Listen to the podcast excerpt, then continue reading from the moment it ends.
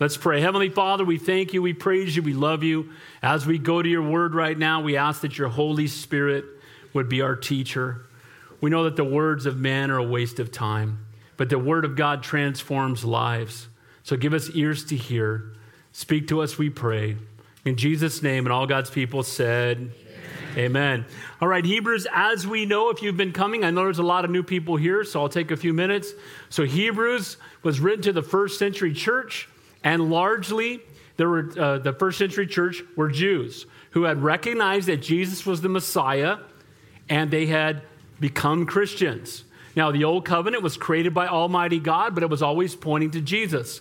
And once Jesus died on the cross, the veil was torn, the sacrifices ceased, and again, the old covenant was a picture of Christ. It was a foreshadowing of him. But when Jesus came, we don't, fall, we don't chase after the shadow. We have the, him in, his, in person. Amen? Now, the book was written to the Jews largely because the first century church, a lot of them were being tempted to go back to Judaism.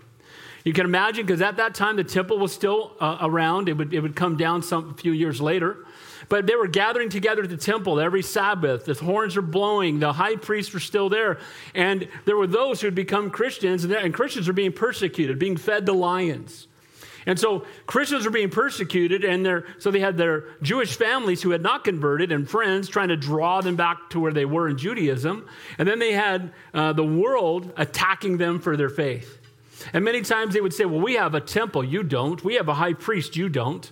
And so this entire book has been talking about the fact that Jesus is better. It talks about the supremacy of Christ. In the beginning, it talks about Jesus being better than Moses. To the Jews, Moses was the writer of the law. Mighty man, used mightily by God. Praise God for Moses. Jesus, way better. Can I get an amen? Then we have the, the prophets. Jesus is better than the prophets. The angels. Jesus is better than the angels. The high priest. Jesus is the great high priest. And so, as we've gone through the book of Hebrews, it just keeps, it seems repetitive, and it is, but you know what? We need to hear it again and again. By the way, you can't say Jesus is better enough. Amen? And so, this morning, as we come to chapter 10, uh, if you have your outline, grab it. I titled the message this morning, Don't Pull Back, Press In. Don't pull back, press in. See, here's what was happening in those days there were those being tempted to pull back to pull away from their relationship with the Lord and to go back to what was comfortable and what was safe. A lot of times, it's probably not happening today that anybody's, well, maybe a few are being tempted to go back to the temple, to go back to Judaism. But there are those of us who may have been raised a certain way and we're still being drawn back to that which was comfortable to us. That's what that which we've done. Maybe Catholicism, maybe be some other organization that you felt led to go back to because that's how you were raised. And let me say this: there are people within the Catholic Church that are saved. But you know what? If you're new here, I'm gonna step on your toes a few times today, so get used to it. Can I get an amen? the Catholic Church itself is anathema and they need to repent. Amen? Because when you add to the cross of Calvary, Jesus plus nothing equals salvation. And when you say, oh, Jesus plus, you must be, have your first Holy Communion, you must be confirmed in our church, you must have last rites when you die, that's rejecting what Jesus said on the cross when he said, it is finished, which means paid in full. So, this morning, we're going to look at some real practical things for us as believers. How do we respond to the truth of the gospel, to the fact that Jesus is better? Number one, don't pull back, press in. Look what it says here. First, first part we're going to see there's an exhortation to press into the kingdom of God. First, into the true source of rest. Is there unrest in the world today? What's the answer? Just watch the news. I don't call it the news, I just call it the bad news because there's never any good news. Let's turn the bad news on, right? But here's the good news Jesus Christ is the same yesterday, today, and forever. We're forgiven. We're born again. We're going to heaven. We're new creations in Christ. He's on the throne. Doesn't matter who's in the White House, He's always in control. Amen? And we can trust that. So we need to enter into His rest. And the way we do that is we recognize that we have been forgiven. And you know what? As we enter into his rest, it sets us apart to serve him. So, first thing is, we're going to see if the two points today is don't pull back, press in. First, by entering in to the true rest that we have in in Him. And then, secondly, into the intimate fellowship with the Lord. We're going to see three blessings that come through the cross. Obviously, there's thousands of blessings that come through the cross. We're going to see in the three in the context this morning.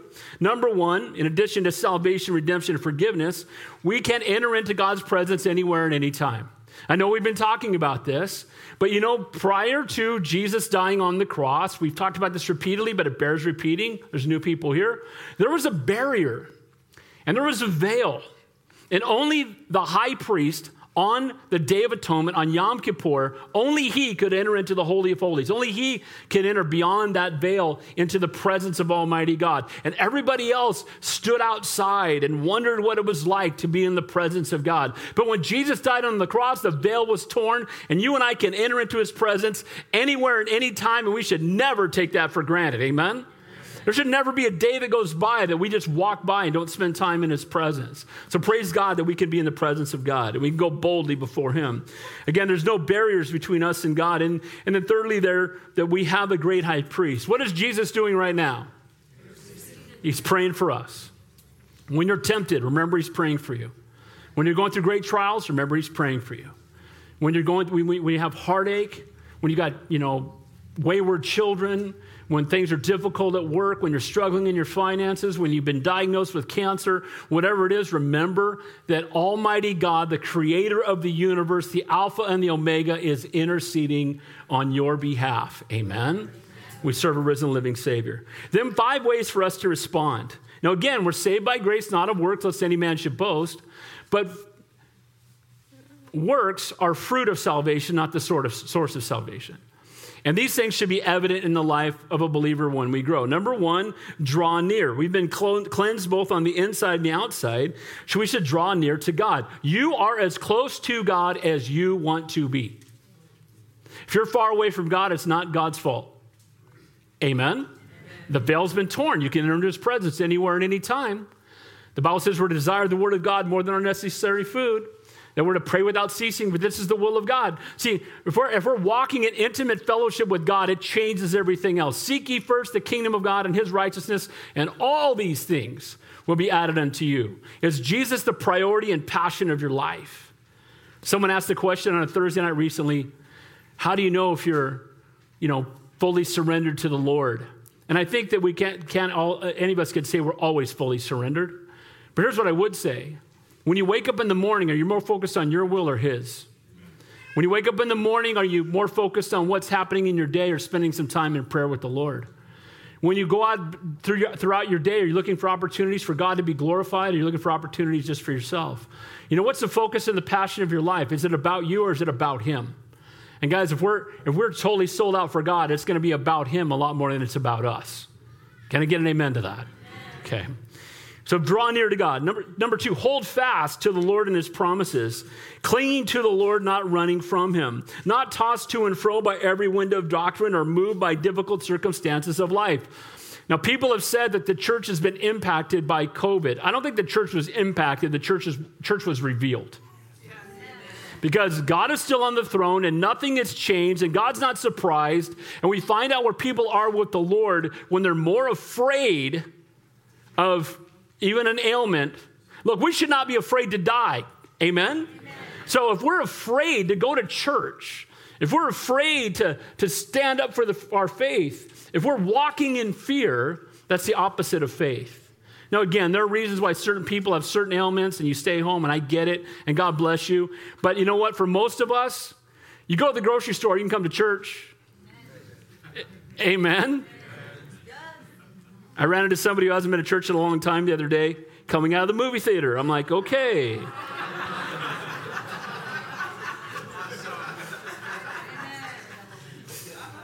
What's up? Oh. Hold fast. Can I get an amen? Consider one another. See, as we walk with the Lord, you know what's going to happen? You know, you've heard my definition of joy. It's not original with me, but Jesus, others, yourself. And the way we have joy is we put Jesus first, others second, ourselves last. Problem is, we most of us have yoj. Amen. Because we put our focus on ourselves, we wake up in the morning, think about ourselves. My three favorite people, me, myself, and I. How does this impact me? Amen. And we have this mentality, but the reality is, as we respond to the grace of God, we should be considering one another and we should have a heart to serve each other. Number four, stay in fellowship with God's people. I've quoted it 300 times during COVID, and we're going to see it in the text today. Forsake not the gathering yourselves together, and all the more as the day approaches. Amen. So we're not to forsake being in fellowship. There's something special that happens when God's people come together to worship, when God's people come together to study His Word, when God's people come together to observe the Lord's Supper, when God's people come together to pray, when God's people come together to have a meal together, guys, there's something that can't, there's nothing that can substitute that. You've heard my analogy. Uh, you know, watching church from home is like watching a fire on TV as opposed to having a fire in the fireplace. Amen? It's still, you can still see it, but there's no heat. Amen? And so, as believers, we need to be in fellowship, and all the more as the day approaches. The church I pastored in Santa Cruz, we got to the point where we had church seven nights a week. And we had people saying, Why are you doing that? That's just too much. And I'm like, What are you going to do instead? And you don't have to come every night. Amen? But I remember being a kid and going to Calvary Costa Mesa. We'd be sitting eating dinner with my parents, and my dad would say, Hey, after dinner, we're going to church. What's happening Costa Mesa? He goes, I don't know, something. And they had church every night. You go and Greg Laurie was teaching, or you go and there's a Christian concert, or they're showing a Christian movie. But you know what? It's good to be in fellowship. And again, to desire the Word of God more than our necessary food. And I know every one of you eats more than once a week. Amen? So we need to be in fellowship. We need to be in the Word. And then finally, exhort one another. And that's where we strengthen one another, speak into each other's lives. We all need people who love us enough to speak into our lives. So let's begin there looking at don't pull back, press in, an exhortation to press into the kingdom of God. Beginning there, verse 11, looking into the true source of rest. Verse 11. And every priest stands ministering daily, offering repeatedly the same sacrifices, which can never, what does it say? So those sacrifices they were doing for thousands of years. Now they were being obedient to the Lord. And it was the covering of sin pointing to the one who would take away sin. But as we saw in a few chapters back, the blood of bulls and goats cannot redeem you. Now, when they were making all those sacrifices, they were learning the high price of sin. When they saw all the shed blood that took place, it was a daily reminder of that my sin comes, the covering of my sin comes at a high price. It was a constant reminder as they would come daily and weekly, and as they had different feasts throughout the year and different sacrifices that they made. But that was never meant to be the solution. It was always the foreshadow of the solution. It was always pointing to Jesus. Remember when Jesus' ministry began? John the Baptist saw him when Jesus came to be baptized, and he said, Behold, what? The Lamb of God who takes away the sins of the world. See, the blood of bulls and goats could not take away the sins of the world. Only Jesus can. It was always pointing to Jesus. Praise God for the old covenant. It was an act of faith and obedience prior to Jesus coming. But once Jesus came, as we saw last week, it has been made obsolete. The writer contrasts yet again the old covenant high priest with Jesus, our great high priest. Again, the blood of bulls and goats the high priests of the day, their sacrifices could never take away sins. We have been sanctified through the offering of the body of Jesus Christ on the cross once and for all. It says in the previous in verse 10, it says at the end of verse 10 there, once for all. Not once for some. You know, Jesus desires that none should perish, no, not one. Bible says. Amen. Praise God for that. Not many times for all, one time for all.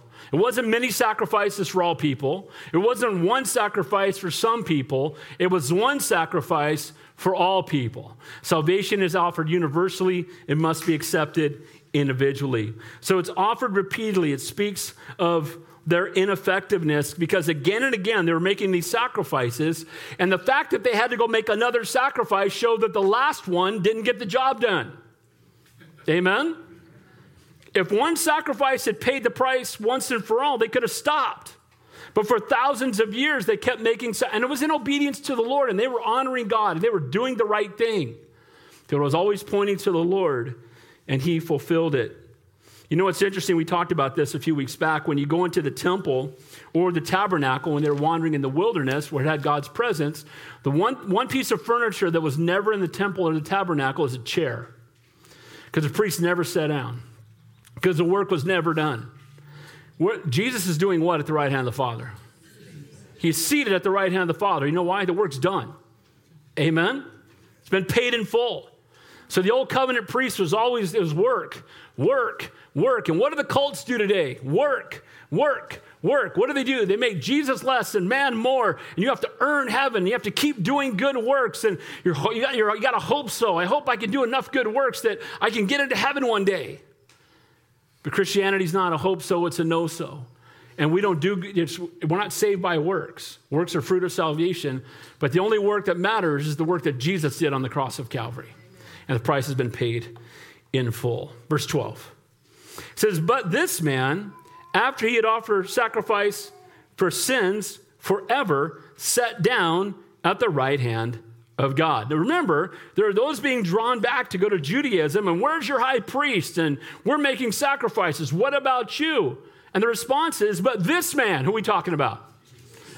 The M in your Bible, if you have a good Bible, should be capitalized because it's deity. But this man, after he had offered one sacrifice for sins forever. Now, it's for sins of all mankind forever, but it's for the sins in your life forever. And what does the enemy love to do? Condemn you about your life. Anybody ever get condemned by the enemy because you blew it? Amen? We get convicted by the Lord that we need to repent, but the enemy loves to remind you. It's even better when you're a pastor, by the way. Okay, pastor. Way to yell at that guy. You know, you, you know what I mean? The enemy. So condemnation doesn't come from God, it comes from the enemy. Right? Conviction comes from the Lord to draw us back into salvation. condemnation comes from the enemy to draw us away from the Lord and make us feel unworthy. Well, let me make it clear to all of us we're all unworthy, but He's worthy. And He's the only one that matters. Jesus came and laid down his life. He paid the atoning sacrifice once and for all. He entered into his rest. And each of us, as we enter into the new covenant through him, we enter into his rest. It's no longer do this, do. It's no longer do, do, do. It's done. And it should bring peace to every one of our lives. The old covenant, there was never any rest, but we, had, we have entered into his rest. Why would anybody want to go back? Why would anybody want to leave the place of comfort and rest and knowing that all our sins are forgiven and run back to a system where you have to try to, you know, make sacrifices or with some churches today do enough good works to earn heaven? Most of you know we met in a synagogue for almost a year. I got to know the rabbi very well. And when we would have lunch together, it would just baffle me. Like, what do you think happens when you die? Oh, we just think this is the life. What? Why, why are you guys meet? I don't get it. Well, you know, some of us believe in reincarnation. Some of us just believe this is the life. Some of us believe. I said, I don't get it, bro. I don't get it. I'm sorry. I don't understand that. That makes absolutely no sense to me. So you're gathering together for what? He goes, basically for our culture and our heritage. Let me give you part of your culture Jesus. Let me give you part of your heritage Jesus. Let me give you another part of your culture the Bible. Amen? This is a Jewish book written by Jewish believers for the most part. Amen? And this book right here, Hebrews, is written by a Jew to the Jews telling them to quit being Jews. Amen? Because the Bible says we are neither Jew nor Greek, saved nor free, barbarian nor Scythian. We're all one in Christ. We're either saved or we're not. We're either saints or we're ain'ts. Amen? We're either born again or we're not. And, we, you know, our heritage, that's fine if you want to check that out. But you know what? Yeah, I'm Scottish and I'm American Indian or what. Who cares? I'm a Christian. I'm a follower of Jesus Christ. That's what matters. Why would you go back? The source of rest is found nowhere else. I don't care how much money you have, you're not going to be at rest. I don't care how, you know, how much power you have. I don't care how much recognition you have. There's no rest and there's no peace apart from the Prince of Peace. Verse 13. From that time, waiting till his enemies are made his footstool. Jesus is waiting and resting until the day of rebellion when the enemy comes of the enemy comes to an end and it will end soon. It says in Psalm 110, "The Lord said unto my Lord, sit at my right hand until I make your enemies your footstool." See, those who mock God now, I got into a discussion this week on uh, a Facebook thing, and the guy was just mocking God and saying anybody who believes in the Bible's an idiot and you know, and I love that. And I, my response is always so, so when you read the Bible from cover to cover, what was the main theme that you found from the Word of God? And the response is, well, I haven't really read it. So you're an authority on something you've never read, but I'm an idiot. Amen. And then they pull the science card always. Well, I'm a sci- I'm, i believe in science. So do I. Our, our God's omniscience. Amen. Don't let them try to make you think that science and the Word of God or science and Almighty God are somehow in opposition. There are scientists who are claiming to be wise that become as fools, the Bible says. But if you believe in evolution and you think that's science, you've lost your mind. Because the, the second law of thermodynamics, the law of biogenesis, the law of entropy would all tell you things don't go from disorder to order, and non living matter never creates living matter. That wipes out evolution, and you believe that, and you say you're a scientist. Guess what? My God's omniscience, and He created everything. Amen. Amen? So let's know what we believe and why we believe it. Amen. And we don't have to be afraid to stand up for the truth. But I'll tell you what prepares you more reading the book and not waiting for the movie. Amen. Chosen's pretty good, though. Can I get an amen to that? Good stuff. You're not watching that, watch it. But here's the point read your Bible, be in the Word, be prepared. There's a time coming when Christians facing persecution from their enemies, and we're starting to see it now. God is being mocked all around us. Now, let's be loving, let's be kind, let's be gracious, but let's be bold. You can do both. You can be bold and be kind and loving at the same time. Verse 14. For by one offering, he has perfected forever those who are being sanctified. Thank you, Lord. Thank you, Lord. Thank you, Lord. Thank you, Lord. By one offering, he has perfected forever those who are being sanctified. Now, sanctification, we've talked about this. So we're justified the moment we get saved, just as if we never sinned, right? We're justified. But now we're being sanctified until the day we're glorified. The word sanctify means to be set apart. We're being set apart more and more unto the Lord. We're being more, molded more and more into the image of God. We will never be glorified until we get to heaven. So, this is, you know, we're born again, we're saved. That work is finished, it's paid in full. And God continues to do a work in us and do a work through us, molding us more into the image of our Savior. But it says there, he uses that word for those who are being sanctified. So, it's an ongoing process. We should be growing in the Lord. Here's my prayer. My prayer, here's my prayer every day. It's my prayer every New Year's. It's my prayer every birthday. Lord, help me to be more in love with you this year than I was last year. Help me to know you better this year than I knew you last year. Help me, Lord, to have a greater passion for you this year than I had last year. Help me to be a more faithful servant this year than I did last year. And I pray that daily. Help me, Lord, to serve you more today than I did yesterday. And that should be our heart, I would hope. You know, the cross perfected it, completed it. There's no more need for sacrifice, no more good works, no more religious rituals. It's done. We can rest as we have been made perfect in Him. Look at verse 15. I love this. But the Holy Spirit also witnesses to us. For after he had said before, This is the covenant that I will make with them. After those days, says the Lord, I will put my laws into their hearts, and in their minds I will write them. He's quoting from Jeremiah. And the covenant open spokenly here in the New Testament. The new covenant is the substance of the old covenant shadow, but the Holy Spirit is a witness to us. You know, one of the greatest signs that we've truly been saved uh, is that the Holy Spirit lives inside of us. Amen? Ephesians chapter 1 talks about the Holy Spirit being a down payment on heaven. So it's like ownership papers. So when you give your life, the Bible says in Romans 10 9, when you believe in your heart, confess with your mouth that Jesus Christ is Lord, you will be saved. The moment you, now God knows the sincerity of your heart, no man does. Just speaking words won't save you, but it's repentance. I'm walking this way, I turn this way, I surrender my life fully to the Lord. And when I do that, the Holy Spirit goes from with me, the world calls him their conscience, to in me and they will never leave you. He will never forsake you. Your name's written in the Lamb's book of life. You're going to heaven. Amen. So he goes from with you to in you. The Bible also talks about the Holy Spirit being upon you. It says he breathed the Spirit into them in Luke, but then he told them to go and wait for the Holy Spirit shall come upon you in the book of Acts. And you shall receive what? Power. The word there in the original language, someone, come on, what is it? Dunamis. Someone's paying attention. Amen. The word dunamis there is dynamic or dynamite, and it's powerful. When the Holy Spirit goes from being with you to in you, you're saved. And when He goes from being in you to upon you, you're much more effective for the kingdom of God. Spirit filled. I've said it many times. My dad used to say, Spirit filled, baptized in the Spirit, and dwelt with the Holy Spirit. He said, call whatever you want to, just get it. Amen? And it literally just means less of me and more of Him. If I'm filled with the Spirit, there has to be less of me and more of Him.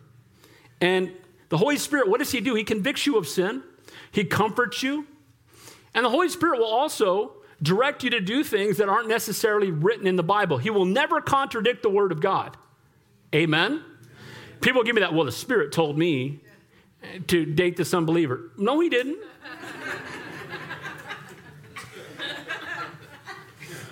I had a discussion this morning with an assistant pastor that he said the Holy Spirit told him it was okay to smoke pot.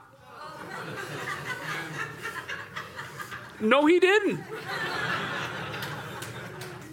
Well, it grows right up out of the ground, God said everything was good. I said, God said it was good before they sinned in the garden, and then it wasn't good. Amen? Don't take the text out of context like a lexicon. Amen? So, so well, the Holy Spirit told me. Well, the Lord told me. Be careful with that. And we'll find out if you're a liar if you disagree with the Word of God. Amen. That being said, there's not a doubt in my mind. I knew after my second date with my wife that the Lord said, That's your wife. That's your wife. You're going to spend the rest of your life with her. Now, there's not a Bible verse that says Dave will marry Lynette. It's not in the Bible. But the Holy Spirit wrote it on my heart. This is the woman I created for you. You're going to spend the rest of your life with her. She had a date with another guy after our, our first date, and she told him, I can't date you. I'm, I'm, the guy going out with last night. I'm marrying him, so get to stepping. Praise God. Amen. 37 years later. But there are things where the Holy Spirit will, will convict you of things. And this is where it becomes legalism, where a personal Holy Spirit conviction, you make a requirement for everyone else's salvation. I have people that are convicted they shouldn't own a television. I don't necessarily think that's a bad idea. I get it. I do like sports. I got a TV. But, and I think that's, I think you should obey that conviction. Amen. But when you say, oh, you have a TV, you're going to hell, that's a problem. Amen. I have a conviction my kids should go to Christian school. That was my conviction. But other people have a conviction they want their kids in public school to be salt and light. Other people have a conviction to homeschool their kids. See, we, we want to be sensitive to the leading of the Holy Spirit. He will never contradict the Word of God, and we need to make sure we don't take, make that conviction a, re, a requirement for everyone else's salvation. That's when it becomes legalism. Does that make sense? So praise God for the conviction of the Holy Spirit. Praise God that He's a down payment on heaven. Praise God that He puts the law of God into our hearts. I don't even have to think about when the guy said, Well, yeah, you know, I just have a conviction that smoking pot's okay. Bro, stop. Stop. Stop. Please stop. He used to go to the church I pastored, so I'm, i feel even more convicted. Like, did I not teach this guy? But here's the reality I'm like, dude, really? He was upset that the fastest runner of the United States got disqualified because she smoked pot, and he thinks it's unfair. And I'm like, the way the transgressor's hard. Obey the law. Can I get an amen? amen. So, this is the covenant I will make with them after those days. And again, he's quoting Jeremiah that this is the covenant that we have. No longer under the old covenant, we're under the new covenant. The new covenant is Jesus Christ paid it all. The Holy Spirit lives inside of us. He comforts us and convicts us. He's given us the completed word of God. We're the most accountable of all people because we have the, we have the completed revelation, the whole counsel of God. I will put my laws into their hearts. And it speaks of that inner, inner transformation. I've had this conversation a lot in the last couple of weeks where people struggle as to whether or not they're saved because they still sin. And here's my response always How do you feel when you sin? I hate it. That's a good sign that you've been saved. Amen? Because if you don't know the Lord, you run to sin. And when you come to know the Lord, you're brokenhearted by it. Amen? And you hate your sin and you're grieved by it and it breaks your heart. Now, just so the people that have sinned recently don't feel like who sinned this last week? Okay. Hands not up, you're prideful and sinning right now. But here's reality. Now, again, as Christians, we're not sinless, but we should sin less. Amen? Because as we walk with the Lord, we, we, we are grieved by our sin. And again, we don't run toward it, we want to run from it, and we're convicted by it. By the way, uh, sin is not forbidden because it's bad, it's bad because it's forbidden. Amen? Okay, see, God is not, sin isn't bad just because God said you can't do it. Sin is bad because God knows it will harm you. Amen? See, he forbids sin because he knows that it will bring, it will, it will bring uh, trouble to your life. The Word of God and the law of God is not a fence to keep you out of Disneyland, it's a guardrail to keep you from driving off a cliff. Amen. Amen? And too often we think, oh, the Bible won't let me go do that. It won't let you drive off a cliff and die. Amen?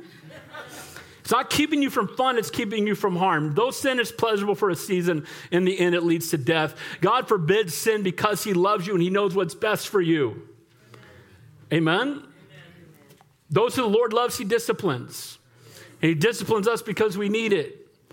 Because we're playing on the freeway and He knows if we stay out there too long, we're going to get hit by a bus. Get back here. He convicts us, He disciplines us. If my kid was playing on the freeway, I would get him off there if I had to jerk his arm out of the socket. Amen? And God, I've had my arm jerked out of the socket by the Lord a few times. Amen? Because we're going in the wrong, and He loves us enough to bring conviction and to draw us back unto Himself. By His grace, our sins are remembered no more. Look at verse 17. It says, Their sins are their lawless deeds. I will remember no more. I've had the same Bible since 1991, and uh, on here I have thank you, Lord. Thank you, Lord. Thank you. I think every time I read it, I write thank you, Lord, next to it. Our sins are remembered no more. You know that God can't forget, but he can choose not to remember. Amen? And the Bible says he separates your sin as far as the east is from the west. We talked about the scapegoat. They send it out. It travels from the east to the west. And they, you know, they keep, and they, they confess their sins and it carry their sins away. And it was a picture of what Jesus would do on the cross. Our sins are forgiven, past, present, and future. And he doesn't remember them. So when you come to the Lord and say, remember eight years ago when I, no. I've chosen to, for, to, to not remember that. So when someone reminds you of it, that's not the Lord, that's the enemy. Amen? So remember, he who the Son sets free is free indeed. You're a new creation in Christ. It's not who you were, it's who you are. 2 Corinthians 5:17, if any man be in Christ, he is a new creation. Old things have passed away and all things have become new. And the enemy wants to judge you on who you were, but we need to be reminded of who we are in Christ and we're new creations. We're born again. That's the picture of the, of the, baptism death, burial, and resurrection of the Savior. The fact that we're dead to ourselves and we're alive in Christ. Guys, that we should never, ever allow ourselves to fall for the condemnation of the enemy. Be reminded daily their sins and their lawless deeds I will remember no more. Thank you, Jesus. So blessed. What a loving God we serve. You know, sometimes I read verses on grace and I just start weeping because I know I'm not worthy of it. But aren't you so glad that while we were yet sinners, Christ died for us? He didn't die for the rich, He didn't die for the powerful, He didn't die for the, the, the perfect. There are none. He died for sinners like us. What a gracious God we serve. His incredible grace, our sins are remembered no more. The new covenant does more than just temporary cover sin or just put it forward to the coming year. It offers complete forgiveness and he remembers it no more. As Christians, we must learn to do with our sin exactly what the Lord does leave it behind. As Christians, by the way, we're not on probation as Christians. You're not on probation. You're not going to get kicked out of Christianity if you mess up. Amen? Now, the company I work for, long, I've been there 33 years, but they have this thing called new rep tracking. And what happens is, I left the company for a while and then I came back and I had to go back on new rep tracking. And every three months, they pull up your numbers. And if you, if you meet the standard, you get to keep working. And if you don't, you're fired. So for the first year, every three months, you'd see these people do I still have a job? And there are, there are Christians that feel that way. Well, I gave my life to Jesus, but I blew it, so I'm sure God's done with me. No, He's not. When your kids mess up, you stop being their parents. You stop loving them. If anything, you reach out to them even more, don't you? you put your arm around them, you comfort them, you love them. There's no new rep tracking for Christians. Past sin is forgiven, remember no more, it's paid in full. Why go back to where you're still trying to earn it? Why go back where you're still having to make sacrifices every day? Why go back to the shadow of what was coming when Jesus is the answer? Now, verse 18 is a verse that people use to try to make you think you can lose your salvation because they take it out of context. This is why teaching verse by verse, chapter by chapter, book by book through the Bible makes sure we understand what we're reading. And I'm not saying topical studies are bad, but they're difficult because if you if you have five different verses, you better have all five of them in the right context. Because as I said before, you take a text out of context, all you got left's a con, and you can make the Bible say anything you want if you take verses out of context. So let's read verse 18. Now, where there is remission of, of these, there is no longer an offering for sin. And there's some people said, oh, where, where you have fallen short, then that offering for your sin doesn't count anymore. That is so far from what this verse means, but I've had people bring that to me. Look, Pastor Dave, here's what it says. You don't know for sure you're going to heaven. You say that all the time. Look, if you blow it, then there's no more forgiveness for your sins. Let me, okay, we're talking about the old covenant and the new covenant. And here's what that verse means. Now, where there is, in the word remission, there is forgiveness. Where there's forgiveness, there is no longer an offering for sin. Because we've been forgiven, we no longer need to make offerings for sin. Because Jesus paid it all and he paid it in full and it is finished and it is done. Amen? Do you understand that verse now? Let me read that to you again. Because this is so misinterpreted. I have so many people that come to me scared half to death. Look what it says here. Whether, if there's remission, and they make remission them failing. If there's been remission of these, there's no longer an offering. I, oh, I'm not saved anymore. That's so far from the verse. Again, the word remission literally means forgiven. The blood of Jesus has and was put all of our sin away, past, present, and future, and there's no need ever again to have sacrifice for sin. There's no more sacrifices needed ever. You know, it's really tragic. You have people today of, uh, you know, in cults and weird religions where they harm themselves to prove their love for God. You'll see people putting needles through their arms or cutting themselves or crawling on their knees on glass or whatever to prove their devotion to God. And here's the reality we don't need to suffer so we can be saved. He suffered so that we are saved. Paid in full. Don't lose sight of it. So where there is forgiveness of these, there is no longer an offering. We don't, we don't need to offer for sin anymore because it's been paid in full. Does that make sense to everybody? Yes. We grasping that. Write that in because it's going to come up in your life, I promise. Write it in your Bible, forgiveness, and we don't need offering, we don't need to make uh, sacrifices anymore because Jesus already did, and it's paid in full. Amen? We all got that? And again, I promise you, it's coming. Someone's going to bring that verse to you. Oh, well, see, where there's been remission and they misinterpret remission and they change the. This whole thing is about the fact that we don't need to make sacrifices anymore. Isn't that the whole point, one of the big points of the book of Hebrews? And yet they'll try to say, well, see, now the sacrifice is no good because you blew it. But when we read the whole counsel of God and when we read just even the verses in this chapter, Jesus forgave us and he remembers our sins no more. Amen? So, point number one don't pull back, press in into the true, true source of our rest and into more intimate fellowship with the Lord. Let's begin there in verse 19. We're going to see that in verse 19, is my watch wrong? Is it, is it, is it, almost, is it right at 11 right now? Yes. Okay. I thought my watch stopped. I thought, man, I'm, I'm, I'm getting through it. Praise God. Amen. All right. Verse 9, because I thought, man, it's 11, 20. No. Uh, and we're going to teach the Bible for an hour. We do that around here. So if you're new and you're looking at your watch, like, when's this guy going to stop? 11:30. Amen. All right. Verse 19. You, you went and saw a movie for two and a half hours. Don't talk to me about it. You can't have an hour at church. Verse 19. Therefore, brethren, having boldness to enter the holiest by the blood of Jesus. Now that we've entered into his rest, Here's three of the blessings of the many blessings that come through the cross. We have boldness to enter the holiest by the blood of Jesus Christ. The blood of Jesus Christ has given us access to what would be referred to in the temple as the Holy of Holies, where God's presence dwelt. Remember when the tabernacle wandered in the wilderness, there was a pillar of fire and a, and a pillar of cloud, and it would, it would hover above the Holy of Holies. And when they would wake up each morning in the, in, out in the wilderness, they would look up to see if the cloud had moved or the fire had moved, fire by an cloud, cloud during the day. And if it would move, they would put everything back together. They'd tear down the tabernacle and they would go to wherever the Lord was. I love that. I use that in my own life. The first thing we ought to do every morning is look up and see where Jesus is and then go there. Can I get an amen? So that's the presence of God.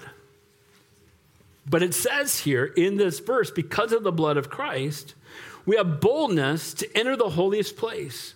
Because of what Jesus did, we can come boldly before the throne of grace. Now, not arrogantly, not self righteously, but we can come boldly into God's presence. There's no stop sign between you and God.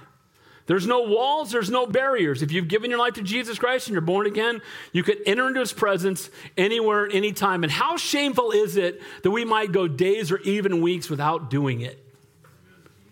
Amen. About three people said amen to that. Amen. How much time you spent, Lord, yesterday? How much time you spent his presence the day before? If you're too busy for God, you need to quit something else because God's more important than whatever else you're doing. Do your job as unto the Lord, honor God. He'll provide for your family, but don't allow your job to become more important than the Lord. Amen. Do your job as unto the Lord, but don't make it more important than the Lord. Don't allow your hobbies to be important, more important than the Lord. Seek ye first the kingdom of God and his righteousness. Into the very presence of Almighty God, not just the model where the high priest entered once a year, where only one man once a year could enter in. Now all who've given their life to the Lord can enter into the presence of Almighty God and we can commune with Him. I mean, some of the best times I've ever had in my life with the Lord are when I'm most desperate. Can anybody relate to that? Amen. You know, when you're humble, broken, and desperate, when you can't fix it on your own, you know, when you've got a son who's overdosed or you, you know, you've gone through difficulty like that and you can't fix it, I find myself face down on the carpet and just crying out to God. And I know that when I cry out to Him, He hears me. And when you cry out to the Lord, He hears you every single time. Now, He doesn't always answer the way you want Him to, and sometimes He says no. But He's not keeping you out of Disneyland, He's keeping you from driving off the cliff. Amen? God says no because He's sovereign, He knows what's best for you. God is faithful. You and I, by the blood of Jesus, have direct access, not to the model, but to the Heavenly Father. Right now, through prayer, and one day soon, you know, we're going to stand before him. You ever think about that? We talk about Jesus is better. Heaven's better. Heaven's way better. And no matter how great you think heaven is, it's greater than that. And when you get there, you're going to be blown away. And I often imagine standing before the Lord. I kind of like to live my life backwards, at least once about the. I'll think about standing before Him and looking back on my life saying, Oh, Lord, I wish I'd done more, knowing how great you are. It'll be too late then, but it's not too late now. Amen? And may we live every day in recognition that no matter how great you think God is, He's greater than that. And I promise you, when you get to heaven and see the greatness and behold the glory of God, you're going to wish you had prayed more, witnessed more, and lived more out loud for Him. Amen? You're not going to wish you'd worked more. I've been more involved with your hobby. Those things are, hey, we work, we do our job as unto the Lord. Amen? A man who doesn't work, a man who doesn't provide for his family is worse than an unbeliever. Okay, so we work and we work hard. You'll toil by the sweat of your brow the days of your life, but it's not the priority of our life. Jesus is. Do your job as unto the Lord. You know what the best 401k ever is? Heaven. Amen. I've got $6 million in my 401k. I got eternal life with the creator of the universe. That's what I got. Amen. He's building me a house on Hallelujah Avenue right now. Amen. and we're going to heaven. We're going to close our eyes on earth and we're going to open them up in glory. Oh, Lord, it's so good, isn't it? Boldness not in our good works. It's not because we're good that we can enter in with boldness. It's because He's good that we can enter in with boldness. It's because what Jesus did that we can enter in with boldness. Never, you know, don't be self righteous. That's nauseating. That's Pharisees. Amen? Well, I've been walking with Jesus like 47 years and He's just blessed to have me on His team. No. Amen? I meet people and they find I'm a pastor, they love to give me their list of everything they've ever done for the Lord in their lives. I'm like, oh, that's amazing. Has he done anything for you? Well, yeah, he died on the cross. Okay. So why don't, we, why, don't we, why don't we leave with that? Amen? Because that's the priority and that's what really matters. blood of animals who walk in fear and trembling. With the blood of Jesus, you can come in with boldness. See, when the high priest would go into the Holy of Holies on the Day of Atonement, he was afraid. You know, people have questioned whether this is true or not, but there's historical writings that they would tie a rope around either his waist or his foot when he would go into the Holy of Holies on the Day of Atonement, because if he died in there, they couldn't, go, they couldn't get him out. And he'd have bells on his, he had bells on the bottom of his garment so they could hear him moving around in there, so they knew he was still in there. And they'd wait for him to come out. So he would go in there, you know, am I really worthy to do this? And he'd be scared. And he'd have to make a sacrifice for himself. And then, you know, and guys, we don't have to come before the Lord like this. We come with boldness because of the shed blood of Jesus has paid the price for us. Verse 20. Number two point here a living way through the veil. He says, By a new and living way, which he consecrated for us through the veil that is his flesh. Not only can we approach with boldness, but there's no longer a barrier, no longer anything hindering us from access with the Lord. Uh, the veil, again, this thing that's separated from the Holy of Holies, and now the veil has been removed. It was torn from top to bottom. I love that, by the way. You know, the veil was a big deal. It wasn't just a little drape. It had to be hung by, you know, dozens of men, and it was, you know, 60 feet tall and super thick. And it was this thing that, and so it was very hard to even move around. And then it got torn from top to bottom because the Lord reached down, the Father reached down when Jesus died on the cross, and he just tore it. Come on in. You're all welcome now. Thank you, Jesus. Amen. You know, Jesus' body was torn, so was the veil. And through Jesus' death and sacrifice on our behalf, we have access to the Father, access to complete and direct intimacy with Almighty God. Why would you go back to anything else? What we have is so much better. So, three things to the cross boldness to enter the Holy of Holies, a living way through the veil, a high priest. Look what it says there in verse 21.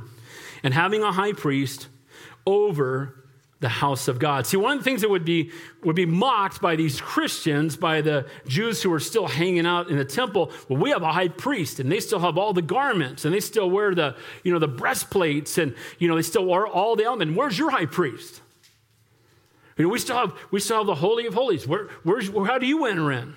So all these things were things that they were being told you know, we blow the shofar. We still have worship. We're still bringing sacrifices. Where's your sacrifice? Where's your high priest? Where's your Holy of Holies? Jesus is the sacrifice. Jesus is our high priest. And because of him, we can enter into the Holy of Holies anywhere and anytime. There's the answer. Amen? Amen? Praise God for it. And that was the attack that was coming their way. We have a high priest, not like the old covenant. By the way, the old covenant high priests had to keep getting new ones because they died. Our high priest will never die. Amen? Risen and living Savior, triumphed over sin and death. Their high priest, they could only go in one time a year. Because of our high priest, we can come anywhere and any time, all the time.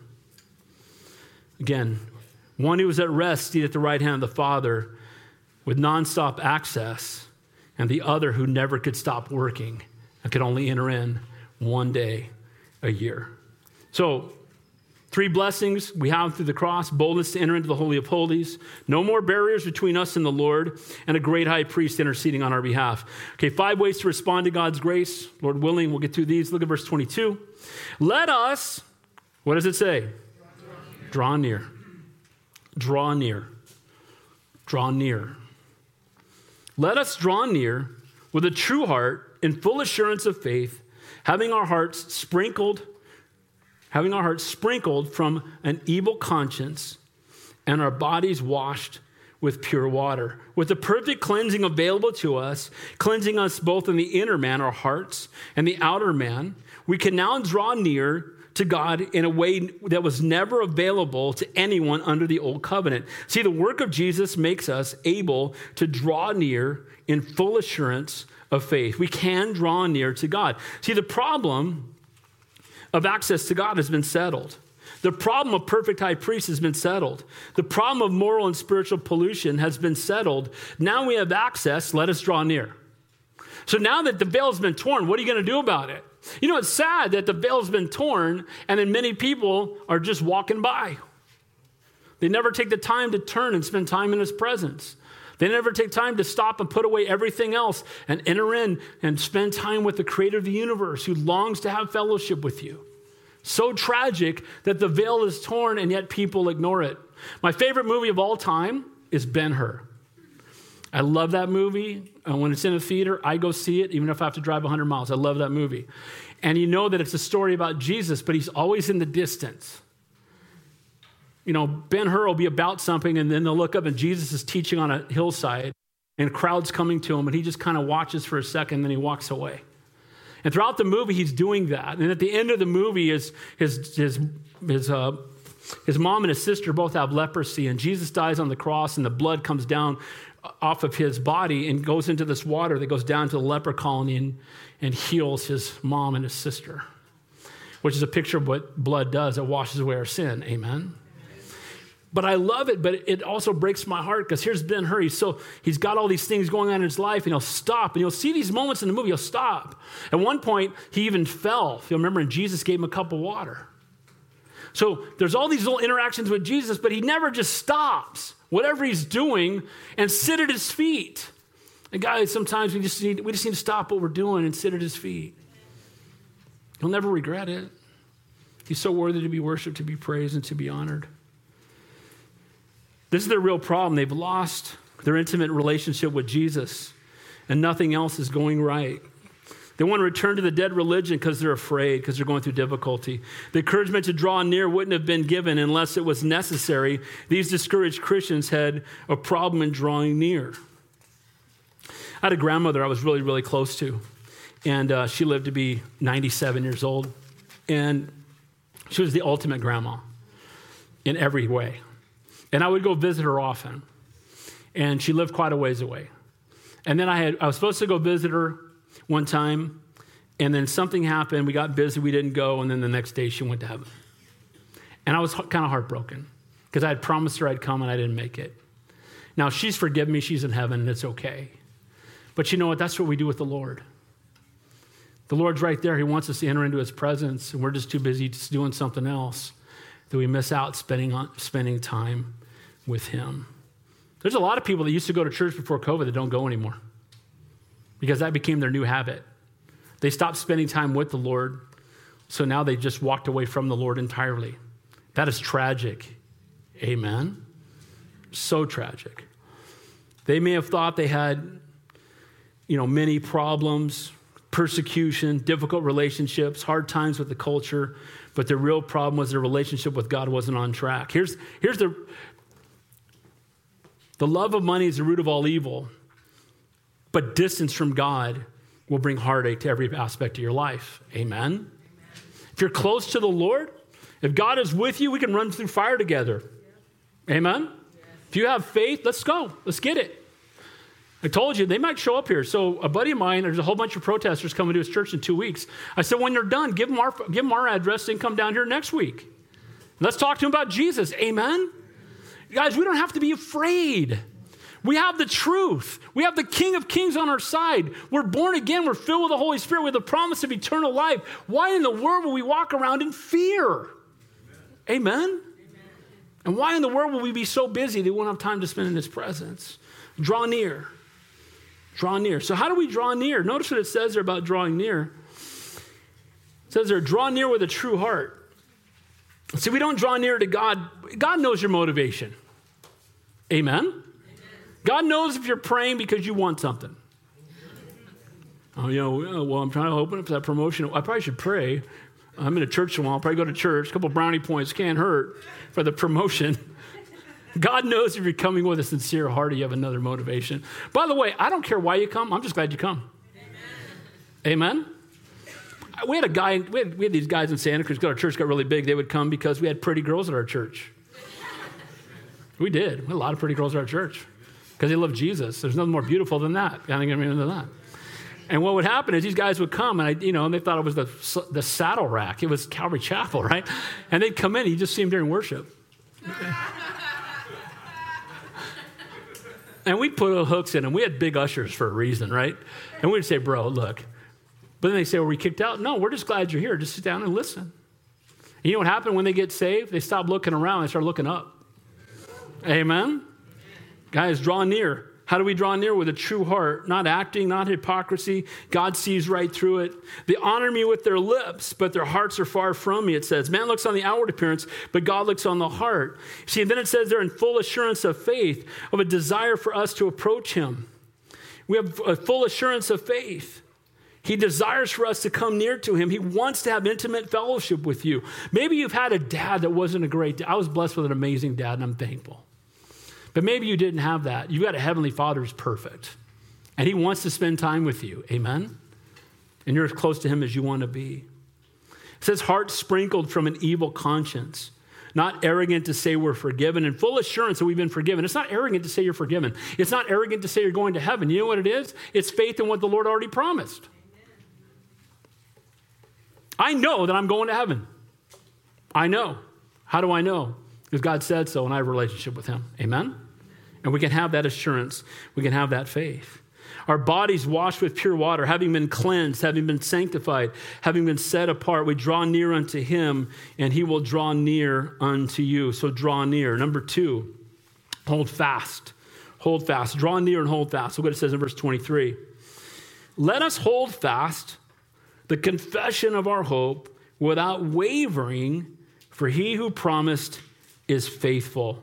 Hold fast to the Lord and his promises, not being tossed to and fro by every wind of doctrine or moved by every difficult circumstance, clinging to the Lord, not running from him. But here's the whole point of this verse.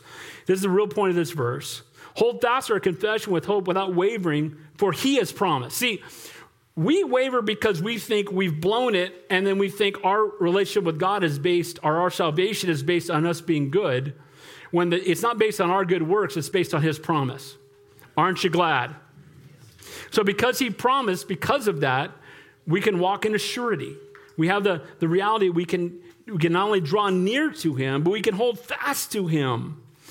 I said this, I say this a lot because, you know, the in 2009, I spent about nine months in, in the hospital, in and out, from a botched surgery that made me septic, and I had 61 surgeries. And, and through that time, I had tr- we had trouble at home with my boys going sideways. There was a lot that went on during that time. And you know what? A lot of people said, Did you ever ask God why? And the question is never why, it's what. What do you want to teach me, and how are you going to use this? And did it, you ever, were you ever thinking about running from the Lord? Why would I run from the Lord when I need Him the most? Does that make any sense at all? Why would I be mad at God when I remember what He did for me on the cross of Calvary? Amen? Instead, I say, Lord, you know what you're doing. I trust you. I praise you. And God showed me in Job where right when he's sitting on the ash heap and his wife's telling him to curse God and die? Shall I praise him in times of blessing and not in times of adversity? And a faith that hasn't been tested is a faith that cannot be trusted. If I ever write a book, that's going to be the title. Because here's the reality it's, not, it's only when we go through trials and difficulties of life that we find out if we really have faith in God or if we only trust in God when our circumstances are perfect. Amen? Again, it's a faith that hasn't been tested. It's a faith that cannot be trusted. It's a testing of our faith that molds us more to the image of our Savior. A renewed confidence in the greatness of God and the new covenant of His grace will make them stand strong in the faith no matter what's going on around us. See, people's faith has been tested this last year and it cannot be trusted. And again, I'm not saying there's certain people that are, that are older and they have afflictions and they know if they got it, it could, and they're using wisdom, and I get it. But I'm just saying there's so many people that are just scared to death. God has not given us a spirit of fear, but a power and love and a sound mind. Amen? And we should be just as much in love with Jesus the day we get diagnosed with stage four cancer as when we win the lottery, which you shouldn't be playing anyway, so you shouldn't win. Amen? because God's still on the throne and God's still faithful and we can trust him. Draw near, hold fast. Now, notice what it says in verse 23. It says now, let, let us hold fast. In verse 24, let us consider one another in order to stir up love and good works. If you want to be great in God's kingdom, learn to be the servant of all. We need to esteem others greater than ourselves. This is how we grow spiritually. Did Jesus esteem others greater than himself? Of course he did, even though he's God. Amen? He was willing to die for us. Amen? He, he was willing to do the Father's will, even knew the torment that was coming. But as believers, if we were to impact the world, see, our, our church in Santa Cruz got very large, and people would say, Why does your church grow? What is the program? Preach the word, love the people, make disciples, and healthy sheep beget healthy sheep. Amen? Amen? See, when you fall in love with Jesus, you want to tell other people about him. When you're going to a place where you're being fed and you're worshiping the Lord and you have a relationship and a family, a church family, you want to invite other people to come. Amen? Amen. And so here's what happens is, you know, it says consider one another. And I know I've used this analogy 150 times, but there's some new people. But here's the reality I can, I can prove that all of you are self centered just like me. if I took a picture of the room, put it on the wall, after I developed it, and you walked up, whose picture are you looking for first? Is that some truth or what? And you will think the picture's good if you look good, and it's bad if you look bad. Everybody else can look rico suave, perfect smile. You're looking goofy. We got to tear that down and get a retake. Because we're all about us, but we need to be about others. Remember, Jesus, others yourself. It's hard to put yourself last. Anybody else say amen to that? Well, it's hard to put yourself last. We got to die to self. Not about me, it's about Him, it's about others. Let's consider one another. You know what? It's funny. I found this to be true. Those that serve the most complain the least and have the greatest joy. And those that serve the least complain about everything. You know, Pastor, here's what we need at church. Here's what we need. We need this, and this needs to happen. We need to change that. We need to fix this, and this needs to happen. You want help with that? Oh no, I'm not. I'm not supposed to help with that. You know, I love how I love how somebody's got all the answers for the problems that we have. By the way, let me just clue you in right now. People always have problems with worship. I don't care. If you have one guy up here with a banjo, people, some people love it. If we had a choir up here, some people love it, some people hate it. If it's too loud, it's too quiet, it's too this, it's too that. It's too... Look, if Jesus is being glorified, we ought to be thankful for it and praise God in it. Amen? Amen? It's not about the style. Well, I don't like that style of music. Well, do you like the one that's being sung to? then join the choir. Amen? But, but the, the, people that serve the most, are involved the most, grow the most, have the greatest amount of joy. And when we serve, it's a get to, not a have to. And I will never draft anybody to do anything because if I draft you, I have to sustain you. And if God calls you, He will sustain you. Amen. I never have to call Pastor Tim and say, Are you guys ready for worship this Sunday?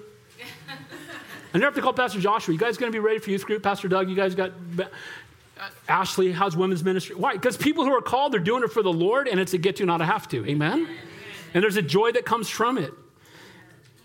But that happens when we consider one another. We don't make the focus on us, we make the focus on the Lord and ministering to other people. Last, last two stay in fellowship with God's people. Ready? Here we go. Ready? Not forsaking the assembling of ourselves together, as is the manner of some, but exhorting one another, and so much more as you see the day approaching forsaking not the gathering yourselves together. Do you know there are some churches that are still just doing live stream? And they think it's okay? My company, I, you most of you guys know I've been the same company 30, I sell advertising, and they want us to do nothing but Zoom meetings, and I haven't done a Zoom meeting yet. I go see all my customers. I just go see them. I'm like, you don't have to. I want to. It's not the same a picture on it, you know, right? We want, hey, I want to, I want to, you know, hey, again, watching the fire on TV is not the same as having your hands over the fireplace. Amen. I want to be in the presence of Almighty God. I don't want to watch Him from a distance. I want to get as close to the Lord as I can. By the way, if all you do is watch on TV, you're serving no one else but yourself. How do you minister to other people? Now, you could pray, that would be a great idea. But other than that, how do you minister to people? How do you use your gifts? People watching on live stream right now are clicking off like, we love you. We're here. Come on back. Amen? I love Sundays. I love Thursdays.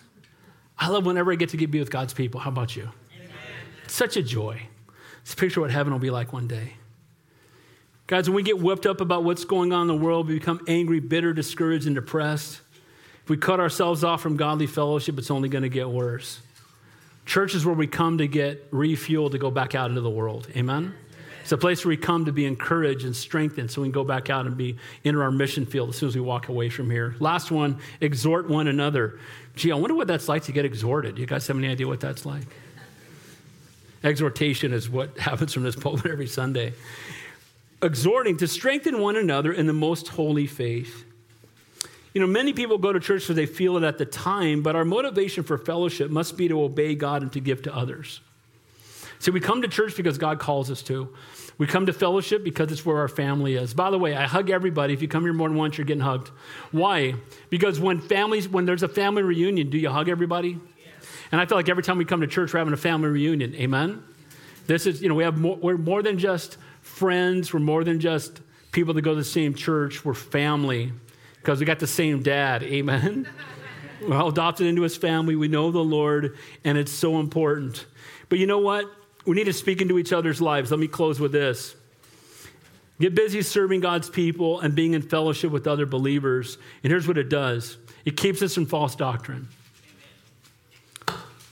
You know what keeps you from false doctrine? Not just listening to some guy that showed up at your doorstep and not having anybody else to, to examine it with. Amen?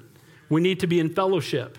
You send one man poorly trained out into, a, out into the jungle, and there's, a, there's the beginning of a cult. See, we need to have people keep us from false doctrine. It builds us up in our most holy faith. Don't you leave here more encouraged than when you got here? Yes. Amen? Sometimes, uh, maybe that's not always true, but most, if you come and spend time with God's people, it enriches us, it encourages us, it blesses us, it gives us a glimpse of what heaven will be like. It's amazing. It comforts us in times of great trials and difficulty. When you're going through tough times, isn't it good to get a hug from, from your brother and sisters in Christ? Isn't it good to know people are praying for you and loving on you, encouraging you? If you go sit at home, you're not getting that. You're going to be depressed. Using our gifts to minister to others, allowing others to use their gifts to minister to us. The refuge in the midst of the daily spiritual battle. You need fellowship more than once a week. We desire the Word of God more than our necessary food, and more and more as the day approaches. We get bombarded by the social media from the devil. But, you know, and I, you know, like I use it to promote messages, and God can use it for His glory. And I originally got it so I could see pictures of my grandkids. But if you go on, if you go on, you know, you, you just it's a time waster. Am I the only one that's ever wasted time on Facebook? You're going through stuff. Oh, that was negative. Oh, that's making me mad. I'm going to respond to that. Oh, that's horrible. That's disgusting. Can't believe that's happening. Right? Amen. And it just like at the end of it, you're just discouraged. Like, oh, what a nightmare! What, a, what of world am I? Defriend, you know what I mean, right? You know when that never happens? When you read this. When you come and hang out with other believers and you love on each other and we minister to each other. There's refuge in the midst of spiritual battle when we come in fellowship. Don't know of one person having a great impact on a lost world for God's kingdom who isn't in fellowship. I don't know one. There might be, but I don't know one. I don't know anybody. I, you know, I have people telling me, well, I don't come to church because I've read the whole Bible. So, dude, it's not Moby Dick, it's the Bible. Amen. By the way, we're about 85% through the New Testament, okay, from when we started. When we get to Revelation and we finish it, where are we going after that? Matthew chapter 1. Why? Because it's the living, breathing Word of God. Amen? I've, there's chapters in the Bible I've taught 30 times, and God teaches me something every time I teach it, or every time I read it, or every time I study it. Amen? Living and breathing, stay in the Word. Worship and serving in a local church is so important. Guys, we're not called to be lone rangers. Christianity's not for the lone ranger. God didn't save you so you go sit up on a, on a mountain somewhere and contemplate your navel and chant. Amen. God saved you to use you for his kingdom and for his glory, to make you a part of a body. And you know what? I, I tell you what, this to me every Sunday is just a little taste of what heaven's going to be like. There's nothing better. Amen. So don't pull back, press in into the true source of rest the finished work of Jesus on the cross. The three blessings, three of the many blessings from the cross, the boldness to enter into the Holy of Holies, no more barriers between us and God. We've got Jesus intercedes on our behalf. And five ways to respond to God's grace draw near, hold fast, consider one another, stay in fellowship with God's people, and exhort one another. Hey, matter of fact, if you know somebody that quit going to church because of COVID, and I'm not talking about people go here, they go wherever, and they've stopped going, Love them enough to pick up the phone and encourage them to get back to church. Amen. I have people still call, I had a call this week. Yeah, I really miss you guys. Bro, solution to that problem get in your car and drive here. I know you got a car. If you don't, I'll pick you up. Well, I'm getting my, you know, I've got a pedicure that morning, so I can't come. Oh, bro, help. Amen. We need fellowship. Amen. Let's exhort and encourage one another. So now, we're going to go to a time of communion. And Jesus said, As often as you do this, do this in remembrance of me. And after today's chapter, we've been reminded repeatedly of the grace of God, of the mercy of God, of the love of God, that He paid the price once and for all. Our sins are forgiven, past, present, and future. And so here at Calvary Chapel, first of all, the Lord's Supper is for believers. So you need to be born again. And if you're not, we can fix that. Amen? But when you come to take communion, so here's what I want you to do is they're going to pass out all the elements. And when they do, I just want you to hold on to them. And I want you to do three things while the worship team is leading us into worship before we take the elements together. The, the Bible tells us, as often as you do this, do this in remembrance of me. Jesus said that. So as, you, as you're holding it, remember the cross. Don't take it for granted. Remember what Jesus has done for you. But not only should we look back, but look within and examine your own heart before the Lord. This may need to be a time of confession for you. As you come humbly before God and say, Lord, you know what? Before I take this, forgive me. There's this area where I'm struggling. Forgive me. But not only do we look back and look within, we always look. We also look forward because the Bible, Jesus told the disciples, "Next time I take this with you, I'll take it in heaven." You know, there's a day coming we'll be taking communion with the Lord in heaven. So look back at the cross, look within, examine your own heart, and look ahead to the time we'll be in heaven very soon. Lord, we pray as we go this time of communion that our focus will be only on you. We do this in remembrance of you. We ask these things in Jesus' name. Amen. So hold on to the elements, spend some time with the Lord. We'll take them together.